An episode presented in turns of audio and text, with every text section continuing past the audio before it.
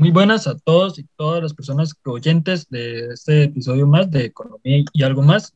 Esta vez tenemos al candidato presidencial Rodolfo Pisa, que nos acompaña el día de hoy. Placer tener por acá.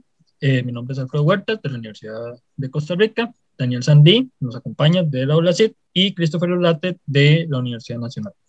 Eh, don Rodolfo, para, para iniciar nosotros siempre eh, queremos como que se introduzca un poco el candidato. Entonces, nosotros siempre como que le consultamos qué es lo que lo motiva a ser candidato presidencial, por qué eh, decide eh, postularse a un puesto tan complejo en este país y qué es esa motivación que, que lo tiene aquí hoy. Muchas gracias, de verdad. Eh, hay una motivación genérica que de alguna manera le debo a Fernando Sabater, un gran filósofo español. Él decía que en una democracia todos estamos obligados a ser políticos. Decía, no solo a ser, tener derecho a participar en política, sino a, tratar de trabajar por el bien común, por las cosas que, que unen a los demás. Y en eso hay algo muy parecido al concepto de, concepto de ese de, del bien común, es muy común a, a, a, la propia definición de la economía. El, pero ya en el más, caso más concreto, porque, porque el país está jodido, porque el país está mal. Me preguntaron que por qué volvía yo de, de, Washington si estaba con un trabajo bueno. Eh, en la OEA, trabajaba para la OEA, para el gobierno. Digo, mire, si el país estuviera bien, yo no participaría. ¿Para qué? No soy necesario. Pero como creo que sé lo que se puede y se debe hacer desde el gobierno de la Costa Rica de hoy para volver a levantar este país, creo que tengo la obligación de participar en la trinchera que me corresponde con mucho orgullo participo ahora eh, con nuestro pueblo, bandera morado y azul. Hay una razón también especial. Un partido nuevo me permite llegar a un gobierno sin un salveque lleno de piedras. Puedo escoger a la mejor gente para gobernar, a las mejores mujeres y a los mejores hombres de este país, porque no tengo compromisos porque tengo, básicamente, salvo los compromisos con el pueblo, naturalmente, porque tengo una cierta libertad para construir un gobierno eh, donde no tenga que preguntar de dónde viene, sino hacia dónde van y si podemos caminar juntos. Yo empecé estudiando arquitectura jovencillo, después me pasé a derecho, me gradué de abogado, doctorado y especialidad y, y dos diplomados, y algún tiempo estudié economía. Eh, digamos, como hobby. No, no cumplí los dos años, pero digamos que he llegado a 10 materias. Y, y, soy un lector eh, del Economist desde hace 35 años, por un tema de, un, de alguno de mis profesores y, y, y mentores. Y yo creo que el país en este momento tiene muchas necesidades. Tiene mm, una potencialidad muy grande que creo que se puede sacarle el jugo. Creo que a partir de, este año vamos a tener mejor crecimiento económico, incluso eh, tal vez menor que el que quisiéramos, pero mayor que el que, que esperarían muchos. Yo espero que tenemos que aprovechar ese periodo de recuperación de la economía, en primer lugar, para crear trabajo, trabajo decente. Y trabajo decente, para crear trabajo eh, decente, hay que cumplir varias condiciones. Una de ellas, los abogados diríamos seguridad jurídica. Otro es confianza, saber a qué atenerse, que haya equilibrio también macroeconómico, que se busque algún equilibrio, garantizar el equilibrio en las finanzas públicas. Y voy a decirlo con toda claridad. Para alcanzar ese equilibrio con las finanzas, en las finanzas públicas, a partir del 2022, 2023 especialmente, yo creo que el 1% del superávit primario en el 2023 es perfectamente alcanzable sin aumentar un solo impuesto. Y a partir de ahí, obviamente, ir bajando la, la carga de la deuda y dedicar más dinero a lo que interesa, que es ayudarle a que el país se levante y sobre todo que los más pobres seamos, eh, tengan mayores oportunidades. Nosotros tenemos un país con mucha inequidad, cuando la gente dice que en Chile el problema era el tema de la inequidad en la distribución de la riqueza, hay que recordar que en el coeficiente Gini nosotros tenemos mayor equidad que Chile, claramente mayor. Y tenemos eh, mucho mayor pobreza que Chile. De manera que tenemos problemas muy serios, muy serios. Digamos que para efectos de, de la América Latina, después de Uruguay, Chile era el que tenía las mejores condiciones. Costa Rica no. Costa Rica no tiene una buena distribución de la riqueza, no tiene un desarrollo social como el que quisiéramos o el que queremos creer que tenemos.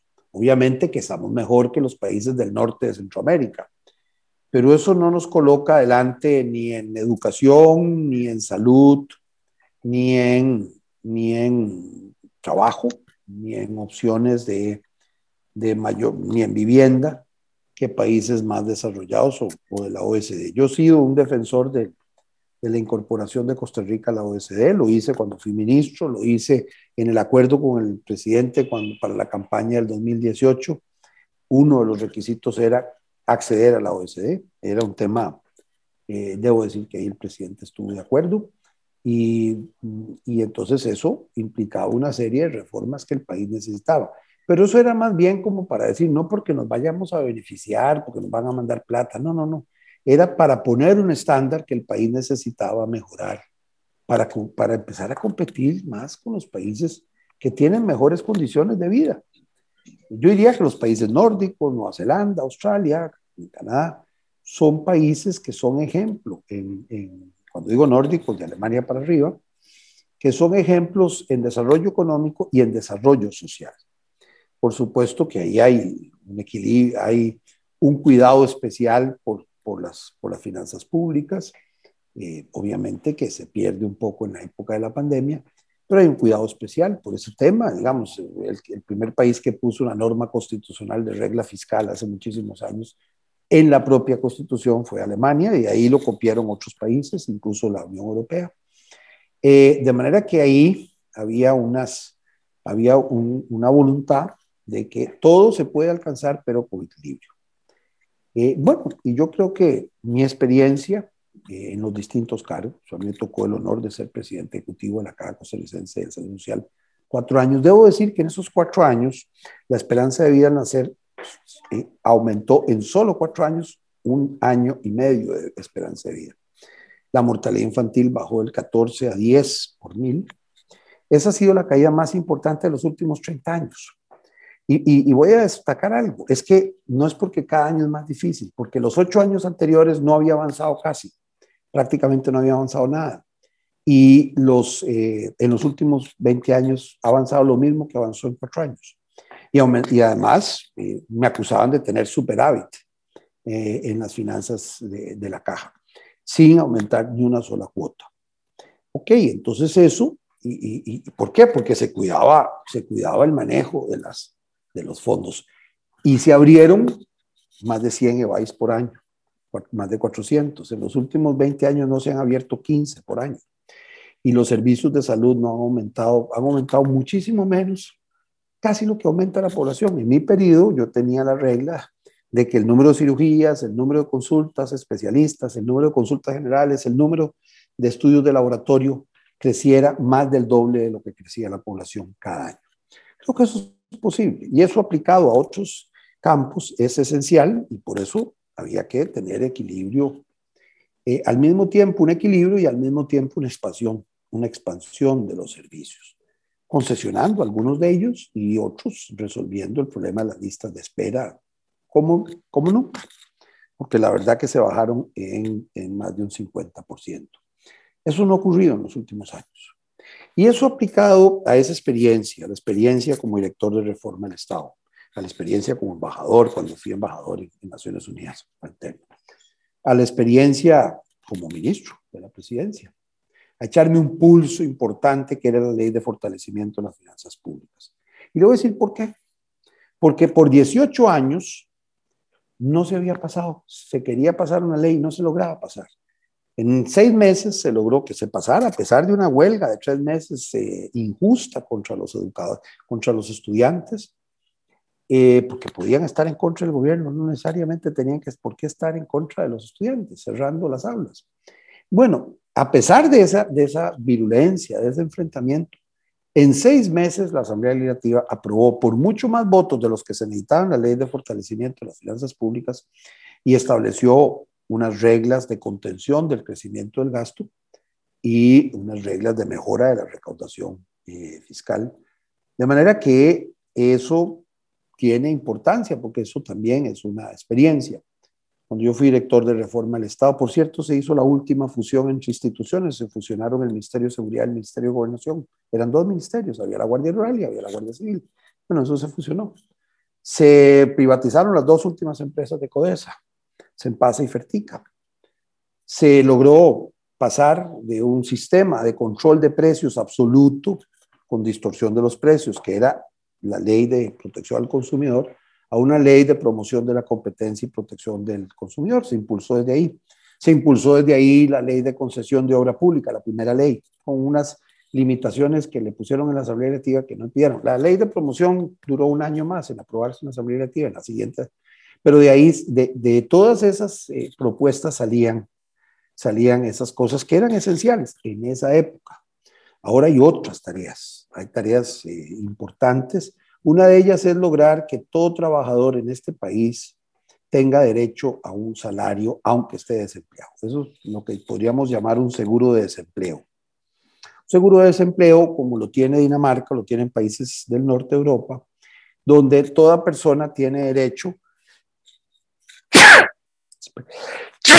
perdonen, tiene derecho a tener una recientemente me, me, vacuné por tercera vez y algún efecto tendrá. Entonces, el, todo trabajador tenga derecho a un salario mínimo. ¿Qué es la diferencia? Que en Dinamarca, para que usted reciba el seguro de desempleo, tiene que estar trabajando en algún servicio social o estar estudiando en algo parecido al INA. De manera que no es un pago que usted va a recibir por estar en su casa.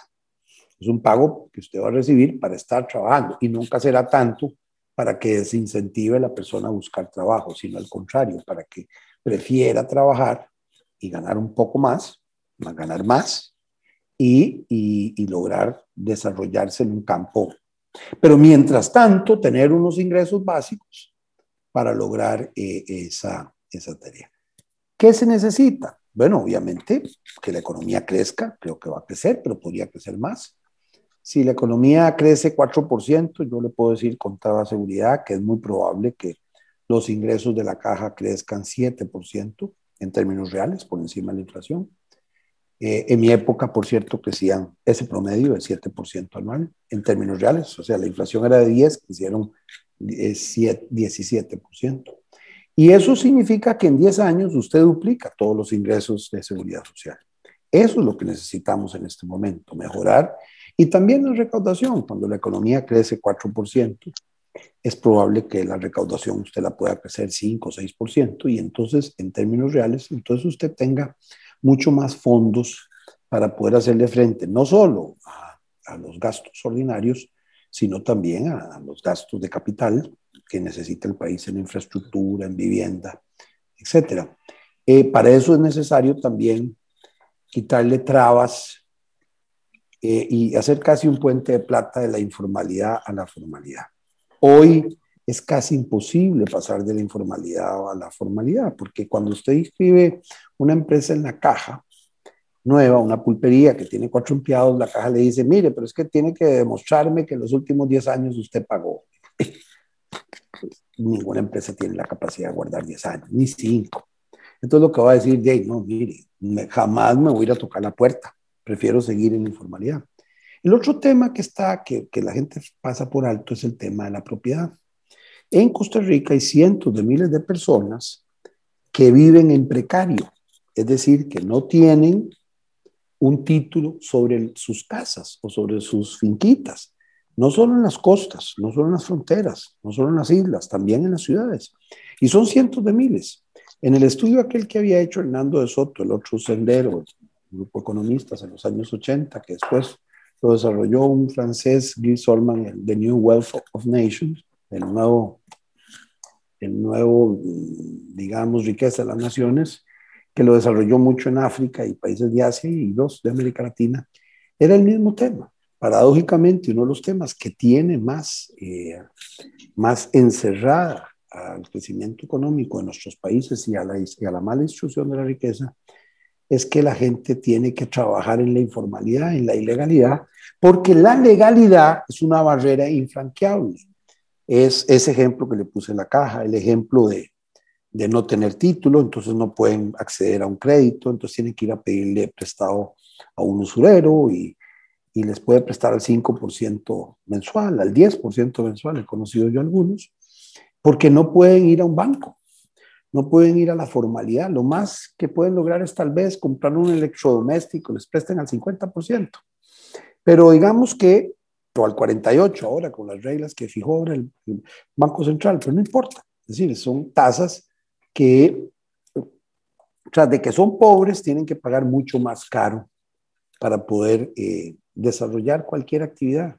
Se gradúa la muchacha y, no puede ni abrir la oficina en, de psicóloga o, para pintar uñas o lo que sea, o el muchacho que quiere tener un taller de bicicletas, no puede porque no tiene legalidad, porque no tiene, porque la propiedad donde vive, la casa donde vive, es donde necesita poner su, su negocio al principio. Pues no puede ir a alquilar a cualquier lado. Por eso para una gran empresa eso no le afecta. Pero si nosotros queremos sacar adelante este país, necesitamos especialmente atender ese tema. Hay otro tema, yo estoy de acuerdo en, reducir gradualmente las cargas sociales sin afectar la salud y las, y las pensiones, ampliar el acceso al crédito, eso también pasa por el tener título de, de propiedad, eh, no, no más impuestos, tal vez disminuir exoneraciones y combatir evasión, educación en y para el trabajo, eliminar las restricciones fiscales a la inversión en vivienda e infraestructura que no se justifica. Y por supuesto combatir la corrupción y que, que daña cualquier eh, estabilidad en, en el desarrollo de nuestro país. Bueno, ya le expliqué bastante por qué quería ser presidente. Ok, don Rodolfo, entonces ahí yo lo interrumpo. Mucho gusto, Daniel Sandy. Don Rodolfo, estuve viendo su plan eh, de gobierno y salía una parte muy importante que usted ahí eh, resumidamente estuvo comentando mucho lo que estaba hablando hace poco. Usted quiere una Costa Rica fuerte, pero bueno, ¿y cómo integrar eso? Eh, bien sabemos que Costa Rica se maneja mucho por mini pymes y vi que en su plan de gobierno decía priorizar el apoyo integral a las microempresas. ¿Cómo usted podría llegar a hacer eso? ¿Cuáles son las herramientas o los instrumentos que usted utilizaría para llegar a ese punto y hacerlo de la mejor manera? En primer lugar, lo que dije es pasarlos a la legalidad. Porque ellos, mientras estén en la ilegalidad o, al margen de la ley, esas MIPIMES, lo que están es teniendo ser, que ser presa de créditos usureros, eh, porque no les prestan en el, en el mercado formal, porque el colateral o digamos su garantía que pueden dar fundamental, que es donde viven, no la pueden dar, porque esa tierra no tiene título. Y eso le pasa sobre todo a los más pobres. Vea, yo he recorrido este país varias veces y en cada manzana de una barriada popular pobre, usted da la vuelta a esa manzana y se topa más de 16 empresas, todas ilegales, todas informales. ¿Y por qué son informales? Porque las regulaciones urbanísticas, las regulaciones legales les han impedido ser legales. ¿Por qué? Porque no, porque no tienen, porque tienen una casa de 60 metros cuadrados en un lote de 60 metros y de pronto el plan regulador en algún momento se les ocurrió que el mínimo lote deberían ser de 120 metros. Entonces la gente vive ahí y tiene más de cinco años de vivir ahí. Tiene ahí su pulpería, pero todas son tienen que financiarse eh, eh, en las peores condiciones, porque, porque la legalidad, por un lado, los mata, pero la ilegalidad les impide levantarse. Entonces, ese sí es un tema central. El tema de los emprendedores es central, e, es central. No es solo un tema de ir a preparar a la gente. Es que hay que poner un puente de plata para pasar de la informalidad a la formalidad. Y eso no existe.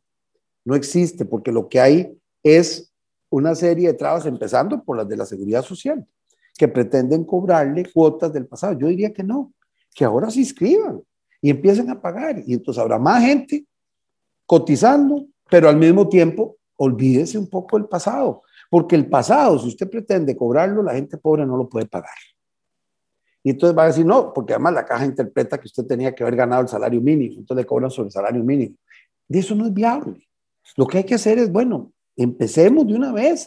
Yo trataba de hacerlo cuando estaba en la caja. Mire, yo no les puedo impedir a los inspectores que cobren el pasado, porque la ley lo permite.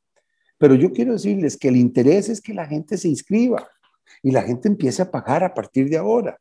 El pasado es un lejano país. Bueno, entonces eso permite ampliar el acceso al crédito. En primer lugar, porque pasar de crédito de 5% mensual a un crédito, de, aunque sea caro, del 1,5%, es un mundo de diferencia. Pasar de un crédito de 18%, de un crédito del 60% como mínimo un crédito del 18%, les hace un mundo de diferencia. Y eso requiere que, y además no pueden tener patente, entonces viven como todos los días con una espada de Damocles, como diciéndole, en cualquier momento le cortamos la cabeza. Le llegan los inspectores de la caja, le llegan los inspectores de trabajo, le llegan y, y no es porque no quieran, es porque el sistema les ha impedido. Habrá algunos que violen la ley porque les gusta violar la ley, entonces a esos hay que aplicárselas, pero la mayoría no. Yo conversando con, mire, usted se topa el taller, una imprenta en, en, una casita de, de 30 metros cuadrados, usted se topa casi un, una, un cuarto de 15, la mitad, dedicado a una imprenta.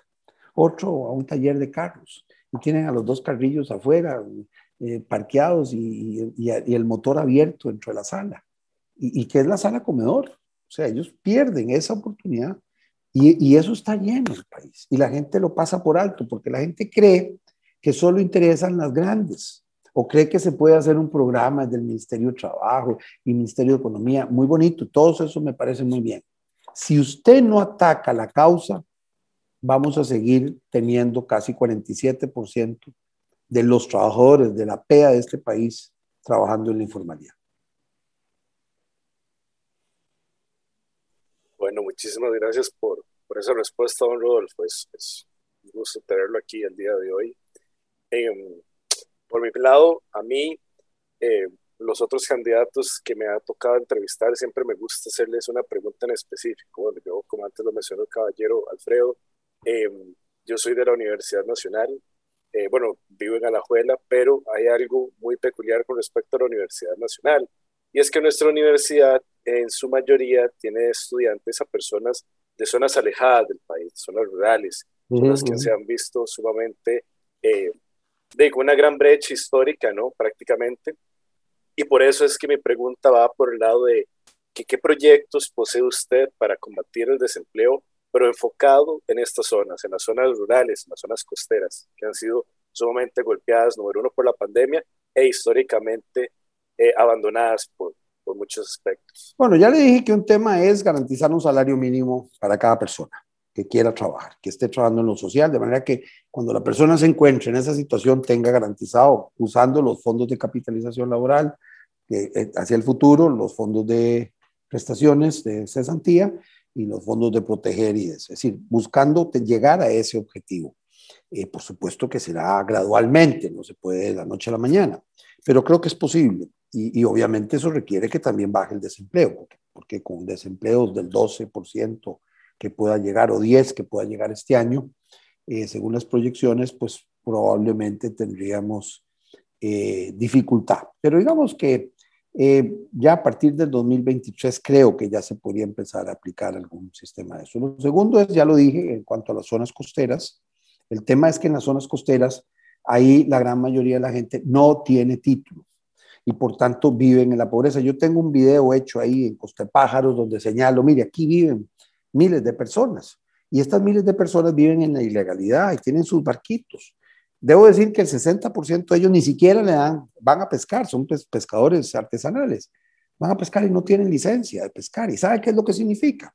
Que cuando hay veda, a ese 70, 60, 70% de esos pescadores ni siquiera le dan el bono de limas. Que son los más pobres, que no son los que ni siquiera tienen una licencia de pesca, pero pescan, porque son pobres, porque tienen que ganarse la vida. Yo creo que ahí hay una insensibilidad total del país hacia esas, a, esas realidades. En las fronteras pasa lo mismo. Fíjense que en los países desarrollados, las, históricamente, los lugares más prósperos eran las costas y los más menos prósperos eran las ciudades. Por eso las ciudades importantes eran o costas o los que tenían acceso a los barcos. Digamos, aunque fuera París, que tenía a través del Sena, o Londres a través del, del Támesis, o en Nueva York, Los Ángeles, San Francisco, eh, eh, Filadelfia, todas las primeras ciudades, mismo Washington DC, Boston, eran ciudades que estaban costeras, incluso Chicago, que estaba, podía ir a través de los grandes lagos y de, y, usted se va a Europa y es lo mismo. ¿Qué pasó ahí? ¿Por qué en nuestro país y en Centroamérica y, México, en particular, y casi toda América Latina, las ciudades no se desarrollaron cerca de las costas? ¿Por qué? Porque hay unas regulaciones que a alguien se le ocurrió que esas personas no tenían derecho a un título, no tenían derecho de propiedad.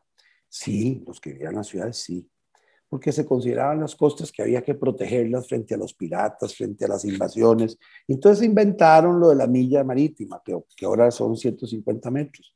Ese invento viene de esa época, de la milla marítima, de decir, no se puede tener en las fronteras porque hay que proteger de una invasión extranjera, etcétera, etcétera.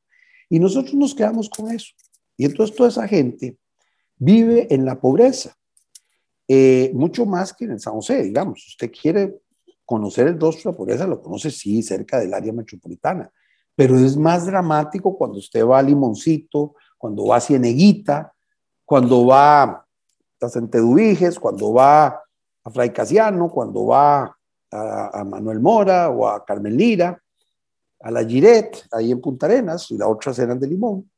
Y, entonces usted se topa unos niveles de pobreza que, son eh, muy dolorosos y todos no tienen título. Lo mismo que pasa en el infiernillo, ahí en Guanajuelo, lo que pasa en Tejarcillos, o lo que pasa en una buena parte de los guidos. Paradójicamente, una regulación excesiva excluyó a la gente, que además no participa cuando se va a discutir eh, el plan regulador. Esa gente apenas tiene con qué comer, entonces no participa y se hacen unos planes sin tomar en cuenta a esas personas. Y yo creo que la clave en esto, si queremos una sociedad más justa, más equitativa, tenemos que atender esos temas de, esas, de las personas que más lo necesitan. Después la caja, tal vez de buena fe, les pide, por ejemplo, a mujeres embarazadas que tienen ocho meses que pasen a validación de derechos. Ellas tienen derecho a que les den control prenatal, pero no se atreven porque al pasar a control de derecho les dicen, ah, su marido tiene que pagar. Usted tiene que pagar. Entonces la persona, esa mujer, yo me he topado mujeres a 500 metros de una clínica que tienen ocho meses y medio, nunca han tenido control prenatal en las barriadas más pobres. Y no lo tienen porque unos burócratas se les ocurre pedirle en validación de derechos si están asegurados o no están asegurados. del servicio. Si, si, si yo cuando fui presidente dije que toda mujer embarazada y todo niño pequeño no tenía ni siquiera que tener aseguramiento para recibir sus servicios. Entonces, llegan solo a parir. Claro, y como no hubo control prenatal, usted no sabe, el doctor no sabe cuándo va a ser, no sabe si va a tener que hacer cesárea, no sabe en qué condiciones viene el niño. Y eso está pasando en esta sociedad. Y ni le digo en vivienda. En vivienda, eh, cuando usted tiene que controlar el gasto, uno no debería controlar, uno no debería limitar el gasto de capital. Eh, en vivienda, se supone que de acuerdo con la ley deberían darle el 18% de los, de, del, del 5% total de asignaciones familiares. ¿ah? Es decir, dígale que un poquito menos de una quinta parte. Bueno, resulta que en los últimos años no les han dado ni siquiera ese 18 del 5%. O sea, no les han dado ni el 1% de las planillas para vivienda. Con eso usted no, no, no, no erradica Pero además, la vivienda es uno de sus gastos capital que no debería, que es lo último que se debería cortar. Porque, porque, la, porque cuando hay vivienda, mejora la salud, mejora la educación, mejora servicios. Hay un estudio en, en, los Estados Unidos, hizo un estudio en los años 50 y 60 de por qué había bajado la mortalidad infantil. Y la gente, que ¿cuál era la principal causa? Y la principal causa no fueron los servicios de salud, fueron viviendas dignas y carreteras. Y, y, eso suena extraño, porque cuando la gente tiene más acceso, en una zona indígena, usted le hace un puentecito y en lugar de durar ocho horas bajando el, el pobre indígena, eh, el cañón, bajar y cruzar el río y volver a subir, eso, si le hubieran puesto un puentecito, esos de hamaca incluso para caminar, en lugar de media hora para llevar un niño a la, a la clínica o a la escuela, tiene que durar ocho horas. Entonces esa persona al final no puede. Entonces, y lo que quiero decir es, no es saber dónde, nunca hay que cortar.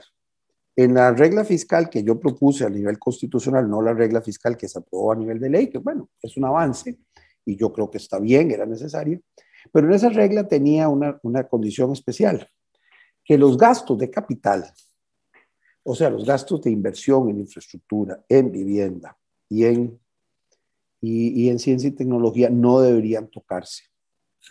Y que lo que había que hacer era contener el gasto ordinario.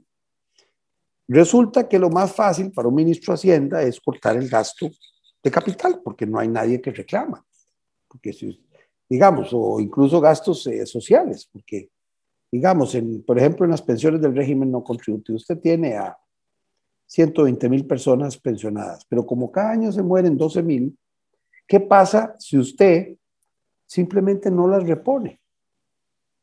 Usted baja el gasto, pero está creando un problema social tremendo. Y se les, porque es más fácil decir, no, no, yo no le estoy quitando a nadie, ya se murió y entonces no lo repongo, no repongo los 12 mil personas que dejaron de recibir la pensión del régimen no contributivo. Por eso el gasto social hay que protegerlo, más bien de que no se corte.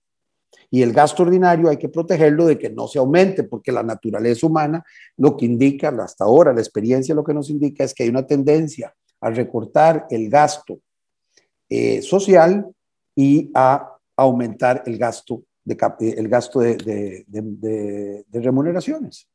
Entonces hay que tener contención del gasto de remuneración, no es bajar, el, no es bajar los salarios, todo lo contrario, pero, pero digamos decir, bueno, no se pueden tener anualidades del 5%, ningún país, ni los países ricos tienen esa posibilidad. Entonces, bueno, eso había que bajarlo. Así ni, ni las universidades podrían sostenerse. Eh, imagínense que, que, que, le suban los ingresos 5% en términos reales, pero que esos 5% se lo lleven los actuales empleados con, subiendo los sueldos. No puede aumentar los servicios, no puede abrir más, más aulas, no puede abrir más, servicios, más, más cursos, porque se lleva todo en la anualidad. Entonces, más bien, las universidades son las primeras que se benefician si dicen, bueno, subamos la anualidad, pero el 1,5%, el 1, 1,5%, que sería lo razonable no 5, 5,5% como tenían algunas universidades. Entonces, eso más bien mata a las universidades, porque cuando negocian el FES, en el FES le dicen, bueno, el gobierno le dice, mire, solo le puedo aumentar 4% en términos reales por encima de la inflación, pero si están dando aumentos de salarios cada año el 5.5, de no hay manera que alcance el dinero. Es más o menos para sobrevivir. Y eso, en cambio, si el aumento fuera el 1,5, el otro 2,5 que le queda, le queda para abrir nuevos servicios, nuevos profesores, nuevas opciones. Por ahí va. Es decir, ahí hay que, eh, eh, es, es, buscar sobre todo el tema de, de, pero siempre poner en primer lugar a la persona más pobre. No, no, no tener nada en, yo no tengo nada en contra ni los empleados que les va bien privadamente o públicamente, pero esos están en el 30% más rico este país, entre la clase media media y la clase media alta. Yo acabo en el estudio mío sobre democracia en las Américas, ahí hay unos datos, eh, son 750 páginas, pero hay muchos datos sobre estratos sociales, la relación entre estratos sociales y democracia, y dónde están. Debo decir que en Costa Rica no es que ha bajado la clase media, ¿no? Más o menos sigue siendo parecida en los últimos 20 años.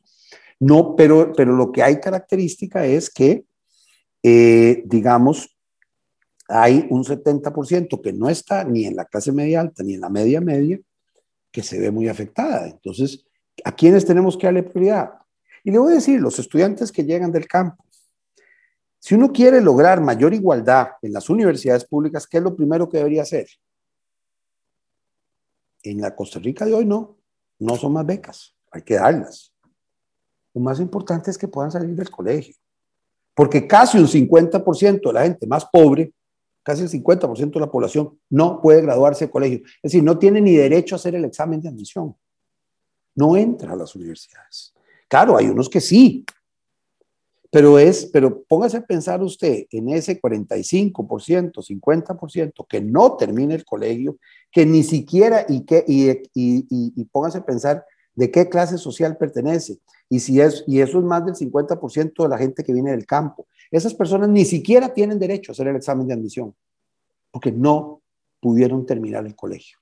Entonces hay que ver cómo hacemos para que terminen el colegio, para empezar por ahí. Eh, perfecto, don Rodrigo. Eh, lamentablemente, pues se nos fue el tiempo. Rodolfo, no, no. Don Rodolfo, perdón, perdón, mil disculpas. que no pasen las cosas que pasan en los debates, por favor. no, no, no. no, no, yo guarden, disculpen.